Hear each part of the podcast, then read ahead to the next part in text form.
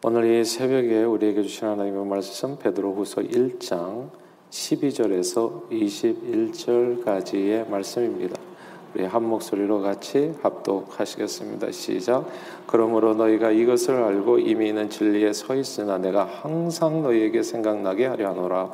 내가 이 장막에 있을 동안에 너희를 일깨워 생각나게 함이 옳은 줄로 여기노니 이는 우리 주 예수 그리스도께서 내게 지시하신 것 같이 나도 나의 장막을 벗어날 것이 임박한 줄을 알미라. 내가 힘써 너희로 하여금 내가 떠난 후에라도 어느 때나 이런 것을 생각나게 하려 하노라. 우리 주 예수 그리스도의 능력과 강림하심을 너희에게 알게 한 것이 교묘히 만든 이야기를 따는 것이 아니요. 우리는 그의 크신 위엄을 친히 본 자라. 지극히 큰 영광 중에서 이러한 소리가 그에게 나기를 이는 내 사랑하는 아들이요 내 기뻐하는 자라 하실 때 그가 하나님 아버지께 존귀와 영광을 받으셨느니라. 이 소리는 우리가 그와 함께 거룩한 산에 있을 때 하늘로부터 난 것을 들은 것이라. 또 우리에게는 더 확실한 예언이 있어 어두운 데를 비추는 등불과 같으니 날이 새어 샛별이 너희 마음에 떠오르기까지 너희가 이것을 주의하는 것이 옳으니라. 먼저 알 것은 성경의 모든 예언은 사사로이 불 것이 아니니 예언은 언제든지 사람의 뜻으로 낸 것이 아니요 오직 성령의 감동하심을 받은 사람들이 하나님께 받아 말한 것입니다. 아멘. 훈련 중인 비행기가 종종 바다에 추락하는 경우가 있습니다. 비행기 자체의 결함으로 추락할 수도 있지만 많은 경우엔 이제 비행 착각 때문이라는 것입니다. 아, 비행 착각은 조종사가 야간 투시경을 쓰고 바다 위를 낮은 고도로 비행하다가 그만 하늘과 바다를 혼동해서 생기는 현상입니다. 하늘이 바다 같고 바다가 하늘 같은 것이지요. 그래서 하늘로 오른다는 것이 그만 바다로 이제 곤도박질 치는 겁니다. 특히 이제 야간 투시경을 쓰고 비행 훈련을 할때 조종사가 잠시 고개를 이렇게 왔다 갔다 돌리는 행동만으로도 올라가는지 내려가는지 그 감각을 잃게 된다는 거예요. 그래서 이 비행 착각을 모면하는 가장 좋은 방법은 자신의 감각을 의지하지 않고 비행 계기판만을 전적으로 신뢰하는 겁니다. 내 눈에 어떻게 보이든지 상관없이 내가 어떻게 느끼는지는 하나도 중요하지 않습니다. 계기판에서 네가 내려가고 있다 얘기해 주면 나는 내려가고 있는 거예요. 내 생각과 내 감각과 아무 상관없이 또 계기판에서 너는 지금 올라가고 있다 그러면은 내 눈에 보이는 것 그리고 내가 느끼는 것과 상관없이 나는 지금 올라가고 있는 겁니다. 그런데 이 계기판을 믿지 않고 자기 느낌과 생각을 신뢰하게 되면 어떻게 될까요? 아, 그러면 정말 소중한 생명을 잃을 수도 있겠지요. 신약 성경 시대에 그리스도인들 가운데 자기 느낌과 생각을 하나님의 말씀보다도 더 신뢰하는 사람들이 있었습니다. 특히 저들은 예수님의 재림과 심판에 대해서 착각했습니다. 오늘날에도 이런 분들이 있나요? 어, 교회 다니는 사람들 가운데서도 수년 전에 아, 그런 조사를 해서 깜짝 놀란 적이 있는데 뭐 지옥을 믿지 않은 사람이 있다든지 뭐 하나님은 사랑이신데 어떻게 지옥을 만들 수 있냐 뭐 아, 교회를 다니는 사람 가운데서도 그렇게 얘기하는 사람이 있다는 것을 보고 깜짝 놀랐어요. 사람들은 자기가 진짜 진리를 믿는 것이 아니라 자기가 믿고 싶은 것을 믿을 때가 되게 많죠. 자기 생각에는 자기 판단에는 그렇다는 겁니다. 그러나 항상 주의해야 될 것은 계기판을 봐야죠. 계기판을 자기 판단이 중요한 게 아니라 자기 감각이 중요한 게 아니고요. 예수님, 예수님께서 부활 승천하실 때만 해도 많은 사람들이 올라가신 그대로 예수님께서 다시 곧 오시리라 확신했습니다. 그렇게 사도들은 열심히 복음을 전해서 예수 믿고 구원의 확신 가운데 주님 다시 오시는 그날을 준비하자고 선포했습니다. 그렇게 많은 사람들이 예수님을 믿고 구원의 확신을 갖게 되었는데요. 어쩐 일인지 곧 오시마 약속하신 주님이 더디 오시는 것입니다. 이제나 저제나 모두가 다 이렇게 목을 빼 해놓고 주님 다시 오시는 그날을 기다리는데 주님은 오시지 않고 성도들은 나이가 들어서 이제 돌아가시는 일들이 벌어졌어요. 그러니까 이제 질문이 생기잖아요. 어, 주님이 정말 재림하시는가? 재림 후에 정말 사람들에게 심판이 있을까? 사람들의 마음에 이제 의심이 생기는 겁니다. 느낌이 달라지는 거예요. 생각이 달라지고 저들은 한없이 주님 오실 때를 기다리면서 오늘을 세상 재미 하나 없이 경건하게 사는 삶이 어느 순간 이제 약간 좀 무의미하게 생각되고 느껴지기 시작했습니다. 그때쯤에 저들 앞에 이제 짠 하고 이제 거짓 선생들이 나타난 거죠. 거짓 선생들은 아니다, 봐라, 지금 오지 않지 않냐. 현상을 현실을 얘기해 주면서 주님의 재림과 심판을 부인하고 슬기로운 다섯 처녀처럼 등에 기름을 준비하고 주님을 기다리는 대신에 자 주님 오시지 않으니까 우리가 오늘을 즐기면서 살기라도 해야 되지 않겠나 이렇게 가르쳤던 겁니다. 성도들 가운데 이런 못된 가르침, 잘못된 가르침이죠. 그런 가 르침에 이제 흔들리는 사람들이 생겼어요. 오신다는 예수님은 오시지 않고 시간은 자꾸 가는 데 어디가 하늘이고 어디가 바다인지 뭐가 옳은지 그런지 착각에 빠지는 사람들이 점점 늘어나기 시작했습니다. 그런데 이런 착각은 생각해 보면 신약 성경 시대 성도들에게만 있었던 현상은 아니라는 생각입니다. 오늘날 우리 그리스도인들에게도 얼마든지 이런 착각이 일어날 수 있죠. 이런 종류의 착각이 성경에서는 성경 세상에서는 그렇게 얘기합니다. 세상에서는 그냥 세상을 보니까 그렇지 않다는 거예요. 창조를 믿기는 어렵다는 거죠. 세상을 보니까 다와인이 진화론이 더 옳다 이렇게 느껴지는 겁니다. 그래서 그렇게 진화론을 가리키는 거고요. 그리고 세상을 보니까 사람들을 보니까 이게 느껴지기를 이 동성애가 이게 그렇게 잘못된 것처럼 느껴지지 않는 거예요. 그래서 동성애를 법적으로 보호하고 아이들을 대상으로 동성애를 교육해야 한다고까지도 이제 주장하는 사람들의 목소리가 점점 높아지고 있는 겁니다. 낙태에 관한 이 이슈에서도요, 태아의 생명보다는 여성들의 권리를 좀 지켜야 되지 않는가라고 하는 주장이 힘을 얻고 있고요. 이혼은 오래전에 이제 선택이 되었고 모든 음란한 행위들은 다 존중받아야 될 개인의 성적 취향일 뿐이라고도 이야기하고요. 젊은이들은 나이 드신 분들을 꼰대라고 조롱하고 자녀들은 부모 공경을 잃었 습니다. 이게 지금은요 어디가 하늘이고 어디가 땅인지 어디가 바다인지 알 수 없는 세상이에요. 그냥 다 야간 투시경을 쓰고서 그냥 비행하는 것 같은데 고래를 잠깐만 돌려보니까 방향 감각을 잃어버렸어요. 그리고 이 사람이 이렇게 얘기하면 그게 맞는 것 같고 저 사람이 저렇게 얘기하면 그게 맞는 것 같고 이런 세상 속에서 신앙인들도 어떤 생각이 옳은지 무엇을 따라가야 되는지 이제 혼란을 겪게 된 겁니다. 그러나 이 모든 혼란은 사람들의 신앙생활의 계기판이 아니라 각자의 느낌과 생각을 따라가기 때문에 발생합니다. 사도 베드로는 신약 성경 시대 세상 풍조에 휘둘려서 자기의 느낌과 생각으로 판단하고 행동하라는 성도들에게 이제 오늘 본문을 통해서 신앙생활의 계기판에 대해서 이야기해 주는 거예요. 이 오늘 이 본문의 말씀이 길을 까딱 잘못하면 잃어버릴 수 있는 오늘날의 신앙인들에게도 주는 메시지가 울림이 저는 크다고 생각합니다.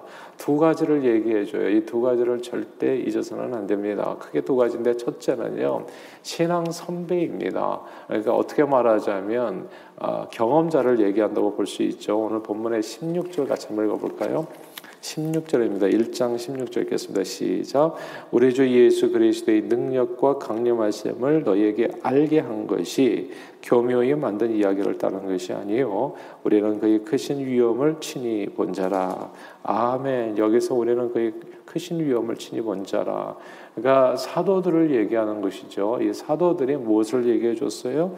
사도들이 얘기해 준 것이 주의 강림하심을 주님의 능력을 선포했었던 겁니다. 주님께서 다시 오실 것이다. 누가 가르쳐 준 거예요? 사도들이 가르쳐 준 겁니다. 그러니까 이게 내가 가보지 않은 길을 이제 갈 때 가장 큰 도움이 되는 것은 먼저 나보다 먼저 선배로서 그 길을 살아본 사람의 얘기를 듣는 게 되게 아, 도움이 되어집니다. 예수님이 재림과 심판을 선파했었던 제자들과 그리고 또 베드로 사도는 예수 그리스도의 오늘 본문에 있는 것처럼 실제 증인들이었습니다. 3년 반 동안 주님과 함께 동행하면서 생활했었고요. 주님의 죽으심과 부활 그리고 승천을 눈으로 목격한 사람들이었습니다. 판단이 잘 서지 않을 때가 있어요. 내가 어, 생각하게 나는 생각할 때 세상에서도 그렇게 가르치고 아 그래서 뭐 동성애가 그다지 죄라는 생각도 안 들고 이제 이런 이런 이런 순간들이 있다고요. 뭐 이렇게 창조론보다는 진화론이 더 옳은 것 같고 이런 순간들이 있어요.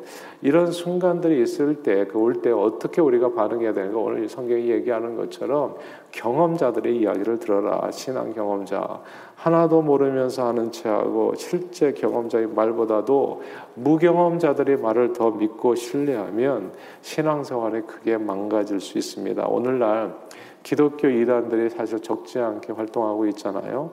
제대로 계기판을 보지도 못하는 사람들이 거짓 선생 또 사, 사입이 목사 노릇을 하는 경우도 많습니다. 그러나 제대로 훈련받은 신실한 목자들의 음성을 듣고 따르는 것은 언제나 중요합니다. 이게 굉장히 중요하죠. 초보 비행기 조종사가 비행 착각에 빠지지 않으려면요. 항상 산전수전을 다 겪은 경험자인 비행 훈련 교관의 말을 들을 필요가 있습니다. 그 말을 잘 듣고 이해할 필요가 있죠. 그렇게 해야지 하늘인지 바다인지 알 수 없을 때 비행 조종사가 오늘 성경에도 보니까 계속 생각나게 아니라 생각나기라 누가 우리는 경험자다. 우리는 확실하게 보고 아는 사람들이다. 우리 얘기를 들어주기를 바란다. 거짓 선생들 정말 뿌리도 없고 근본도 없는 사람들을 쫓아서 살아서는 안 된다. 이제 이렇게 강조하는 이유가 여기 있는 겁니다. 초보 비행사는요, 그래서 항상 경험자의 훈련 교관의 얘기를 잘 들어야 되죠. 그게 첫 번째 요소입니다. 길을 잃지 않는 첫 번째 방법. 그 다음에 두 번째는 하나님의 말씀입니다. 아, 19절입니다. 19절 같이 한번 읽겠습니다. 시작. 또 우리에게는 더 확실한 예언이 있어 어두운 데를 비추는 등불과 같으니 날이 새어 샛별이 너희 마음에 떠오르기까지 너희가 이것을 주의하는 것이 옳으니라. 아멘. 여기서 어두운 때를 비추는 등불 같은 더 확실한 예언이라는 말씀을 주목할 필요가 있습니다. 성경은 주의 말씀은 내 발의 등이요 내 길의 빛이라고 했습니다. 하나님의 말씀 성경에는 사실 인간이 인간들이 가지고 있는 모든 질문들에 대한 대답이 있어요. 정말 완벽한 계기판이라고 볼수 볼 수 있습니다. 그 빠지는 이슈가 하나도 없어요. 인류의 기원에 대해서, 동성에 대해서, 결혼과 이혼에 대해서, 낙태에 대해서, 가정에 대해서, 자녀 교육에 대해서, 인간관계, 예배, 봉사, 말씀, 선포, 인생의 모든 이슈들에 대한 매우 분명한 지침이 다 들어 있습니다. 하나님의 말씀은 우리 인생과 신앙생활에 대한 완전한 계기판입니다. 아, 때로 살면서요, 이 사람이 이렇게 얘기하고 저 사람이 저렇게 얘기하는 소리를 듣고 고개를 한 번만 왔다 갔다만 해도요, 헷갈려요. 내가 지금 하늘로 올라가고 있는지 바다로 꺼지고 있는지 헷갈리는 순간이 옵니다. 이 사람 얘기를 들어보면 그게 다 맞는 것 같아요. 또 저 사람 얘기 들어보면 그게 또 옳은 것 같아요. 그래서 왔다 갔다 하다 보면 내가 도대체 어디서 서 있고 어디로 가야 되는지 알 수 없을 때가 적지 않습니다. 그때 우리가 의지해야 될 것은 오직 한 곳, 내 발의 등이요 내 길의 빛이 되는 하나님의 말씀뿐입니다. 그러나 오늘 본문에 보면요, 이 말씀에서 좀 주의할 점이 하나 있다고 얘기해요. 그것은 예언을 사사로이 풀지 말라는 것입니다. 종종 이단들의 문제가 성경을 저들도 가지고 있어. 그래서 우리가 헷갈리는 거죠. 성경을 똑같이 가지고 성경 말씀의 중요성을 한참 이야기하는데, 근데 이단들의 문제는 뭐냐면 예언을 사사로이 푼다는 겁니다. 오늘 본문에 나오는 것처럼. 한번 읽어볼까요? 예언을 사사로이. 20절에 같이 읽겠습니다. 20절 시작.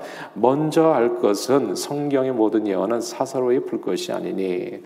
이게 중요합니다. 이거 꼭 알아야 돼요. 하나님의 말씀이 우리에게 완벽한 계기판인데 계기판을 잘못 읽으면 어떻게 되겠습니까? 예? 계기판을 지금 하늘로 올라간다고 표시되어 있는 계기판을 갖다 땅으로 꺼진다고 읽으면 어떻게 되겠어요? 그 게시판이 무슨 소용이 있겠냐고요. 그러니까 제대로 읽어야죠. 그러니까 사사로이 풀어서는 안 된다. 종종 이단들의 문제가 정말 예언을 사설에 푸는 것인데 저들은 666이라고 하는 계시록의 숫자를 언제나 사사로이 풀더라고요. 언제나 사사로이 풀더라고. 뭐 몸에 꽂는 칩이라고 풀지를 않나, 뭐 이마에 집어넣는 뭐라고 얘기를 하지 않나. 옛날부터 왜 이렇게 그러니까 항상 그랬어요. 그러니까 지난 2000년 동안 666을 사사로이 풀어왔어요. 예. 그래서 예수 재림에 대한 헛된 생각을 갖게 해서 성도들을 아, 미혹하고 문제를 야기시킵니다. 그러니까 제발 신기한 얘기 좋아하지 마세요. 예. Too good to be true라는 말이 있어요. 너무 이상한 얘기는 이상한 거예요. 그거는 그게 옳은 게 아니고요. 근데 이단들의 목적이 중요한데 그런 묘한 이야기를 하면서 목적은 뭐냐면 예수님이 제자 되게 하는 것이 아니라 자기들의 개인적인 추종자가 되게 하는 거죠. 교주를 따르게 하는 거. 교주에게 열광하게 하는 거. 교주에게 다 갖다 바치게 하는 거. 그러니까 나중에 보니까 교주가 뭐 백마 타고 나타나는 거잖아요. 그 백마가 가격이 얼마나 나겠습니까? 예. 참이 답답해요. 그러니까 이제 이렇게 미혹돼서는 안 된다. 그런데 이단들이 하는 그 수법이 뭐냐면 오늘 본문에 딱 있는 것처럼 예언을 사사로이 푸는 겁니다. 그러므로 예언은 사사로이 풀지 말고 그 푸는 사람들을 다 경계하시고 멀리 하시고 예언은 사사로이 풀지 말고 모르는 것은 모르는 것대로 놔두면 됩니다. 종교 개혁가였던 칼빈은 요한계시록의 주석을 쓰지 않았어요. 이유는 자칫 잘못하면 사사로이 풀 수 있으니까 이해가 잘 안 되거든요. 이해가 안 되면 넘어가면 돼요. 그거는 꼭 그걸 다 이해할 필요가 없어요. 근데 어떤 사람은 이해가 안 되는 부분을 자기만 이해한다고 얘기하고 그러니까 그 사람이 도둑인 겁니다. 예. 그 사람이 도둑인 거예요. 그러니까 이게요, 지금, 지금은 우리가 거울을 보는 것처럼 희미하게 보이지만 언젠가 얼굴과 얼굴을 맞대고 보는 것처럼 확실하게 아는 때가 옵니다. 우리 예전에 뭐 이렇게 삼위일체론을 이렇게 신학교에서 설명할 때 우리 조직 신학 교수님이 그 얘기를 하시더라고요. 지금까지도 기억이 나네요. 삼위일체론을 이게 자칫 잘못하면 양태론이 되고 자칫 잘못하면 삼신론이 되고 그래서 이게 되게 이야기가 왜냐하면 이 세상 우리가 이해하는 것은 이 세상에 뭐 어떤 그 비슷한 것이 있어서 사과는 사과라는 게 있으니까 이제 이, 이 비교해가지고 아 이게 사과구나 아는 거잖아요. 사과를 한 번도 본 적이 없는 사람은 어떻게 되겠어요? 본 적이 없는 양이 하나도 없는 나라가 있다고 하더라고요. 아프리카 어느 나라에는 그 나라에는 짐승이라는 게 돼지밖에 없대요. 그러니까 양을 설명하는데 예수는 하나님의 어린 양이다. 이게 설명이 안 되는 거예요. 그래서 성경 번역가가 할 수 없이 예수님은 하나님의 어린 돼지. 왜냐하면 거기는 돼지밖에 없으니까. 그러니까 이게 이게 말이 안 돼. 근데 돼지가 아니잖아 양은. 그러니까 이런 내용이에요. 삼위일체를 아무리 설명해도 사실 이게 인간적인 비유가 없어서 확실하게 감이 이렇게 올, 올 수가 없어요. 그러니까 우리 신학생 때는 얼마나 질문이 많아요. 이런 질문 저런 질문 많이 하니까 그때 정말 명답을 해줬어. 우문현답인데 아, 교수님이 그러시더라고요. 하나님 앞에 가서 물어보라고 그거는 나중에 예. 하나님 앞에 가서 성경에 보면 진짜 주님 앞에 가서 물어볼 내용들이 꽤 있어요. 꽤 다 안다고 하지 마세요, 제발. 아유. 그리고 그런데 미혹되는 보면 정말 답답해. 어떻게 사람이 다 알 수 있어요, 하나님을? 그냥 기본적으로 모른다고 생각하는 게 정직한 겁니다. 알 수가 없어요. 하나님의 광대하심을 그 높이와 깊이를 그 넓이를 그래서 예언은 사서로이 풀지 말라고 얘기하는 겁니다. 칼빈이 지혜로 왔어요. 모르는 것은 모르는 대로 그대로 놔두면 됩니다. 그러면 나중에 얼굴과 얼굴을 맞대고 볼 때 저절로 깨달아지는 때가 오는 거죠. 666 이해가 안 되시잖아요. 그냥 놔두시면 돼요. 그리고 잘 이해가 안 되는 것은 어쩌면 그다지 우리 구원받는데 그다지 중요한 일이 아닐 수 있습니다. 하나님께서는 뭐 구원의 길을 갖다가 그렇게 뭐 비밀처럼 숨겨두거나 그러지 않았어요.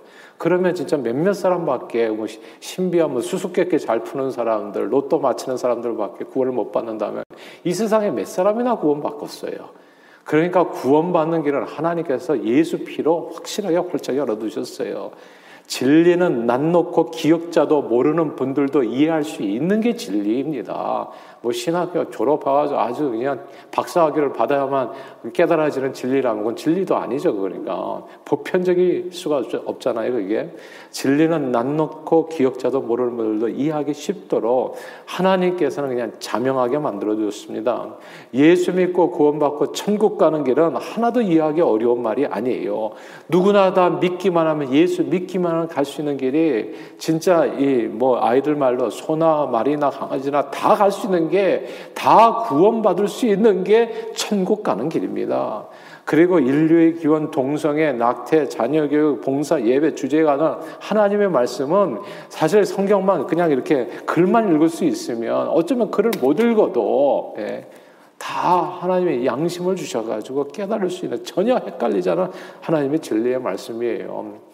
신앙생활에 그래서 계기판인 성경 말씀만 붙들고 나가면 좌우로 치우칠 필요 없고 이단 사설에 휘말려 춤추지 않게 됩니다. 그러므로 저는 저와 여러분들이 늘 자기 느낌과 판단을 버릴 수 있게 되기를 바래요. 세상 사람들 말에 휘둘리지 않기를 소원합니다. 오히려 오직 진리의 하나님의 말씀에 붙들림 받아서 세상 사람들의 말에 휘둘려 착각에 빠져 지옥으로 떨어지는 것이 아니라 흔들림 없이 하늘로 천성을 향해서 올라갈 수 있게 되기를 바랍니다. 신앙생활의 계기판은 영원한 하나님의 말씀입니다.